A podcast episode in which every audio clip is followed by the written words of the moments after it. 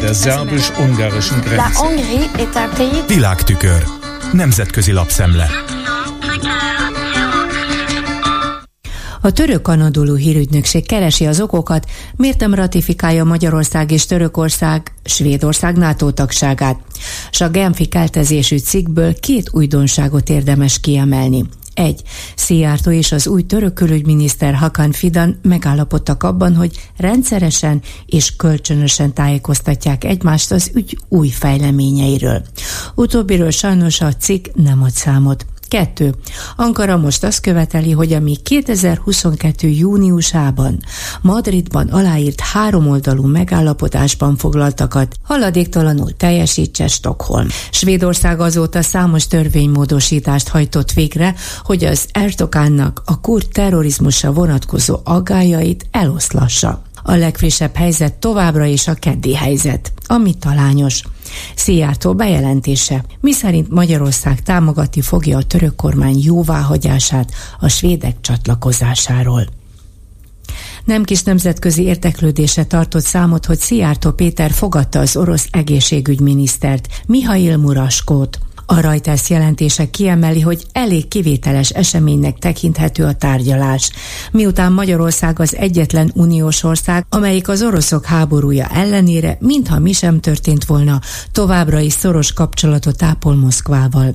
Szijjártó ugyebár ezt úgy adta elő, hogy a kommunikációs csatornákat nyitva kell hagyni, és az oroszokkal való kapcsolatot észszerűnek és pragmatikusnak minősítette. Ráadásul, írja a Reuters, Magyarország fő energiaellátója továbbra is Oroszország, miközben az uniós országok többsége már rég leállította az orosz importot. A két miniszter budapesti sajtótájékoztatóján elhangzott ugyan, hogy elítéli Szijjártó a háborút, de nem az orosz háborút, hanem úgy általában a háborúkat, mert hogy ő természetesen a békét szereti. Elítélte az Ukrajnába irányuló fegyverszállításokat is úgy nagy általánosságban, mert az meghosszabbítja a háborút. És gyakorlatilag direktben egyáltalán nem bírálta Oroszországot Ukrajna megtámadása miatt. Ismét nyomatékosította a magyar külügyminiszter, hazánk soha nem fog fegyvert szállítani Ukrajnának.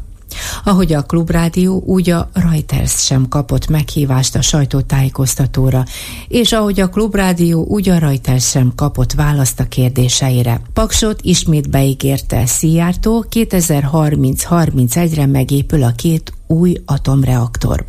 Muraskó ígéretet tett arra, hogy minden erejükkel segíteni fogják a magyar vállalkozások működését Oroszországban. Az OTP-t és a Richter továbbra is a legnagyobbak között tartják nyilván.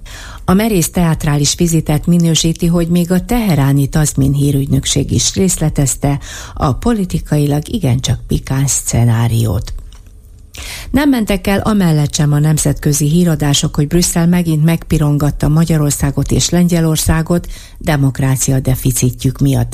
Az Európai Bizottság tegnap napvilágot látott újabb jogállami értékelése szerint ugyan a felszínt kapargatva, de némi előrehaladást tudnak felmutatni ezen országok. De még mindig sokkal több az etéren tapasztalt hiányosság. És ez a két ország és Brüsszel között kialakult padhelyzeten jottányit sem javít. Ami nem mellesleg rávilágít a 27 országot tömörítő blokk egyik legsúlyosabb problémájára, hogy hiába számít az Európai Unió. A nyugati liberalizmus fénysugarának ma a világban, mert ahogy ezt a két ország példája is mutatja, az autokráciák egyre nagyobb és nagyobb hatalomhoz jutnak. Számolt be roppant lényegre törően a legfrissebb bizottsági jelentésről, még a kaliforniai hármas hírcsatorna is.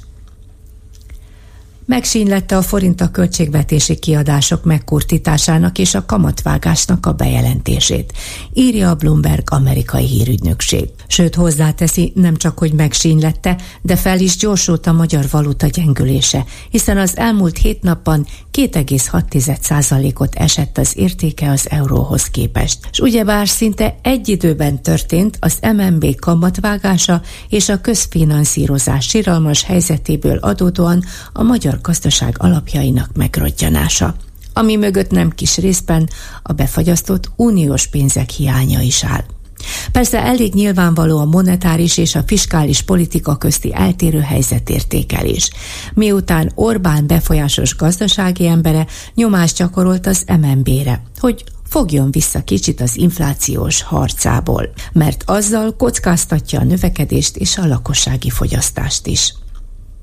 És ugyan keddi a tudósítás, de mégis meg kell említenünk, hogy még a Washington Post is alaposan beszámolt a pedagógusok és diákok tüntetéséről, és még arra a részletre is kitért, hogy legalább 100 kg jeget használtak fel a jövő szó jégbeöntésére, ami a parlament előtt úgy olvadt el roppant szimbolikusan, mint a fiatalok jövője, azzal, hogy 136 Fideszes megszavazta a bosszú törvénynek is hívott státusztörvényt.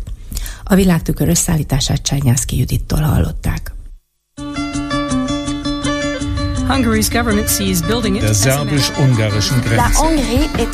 Nemzetközi lapszemlét hallottak.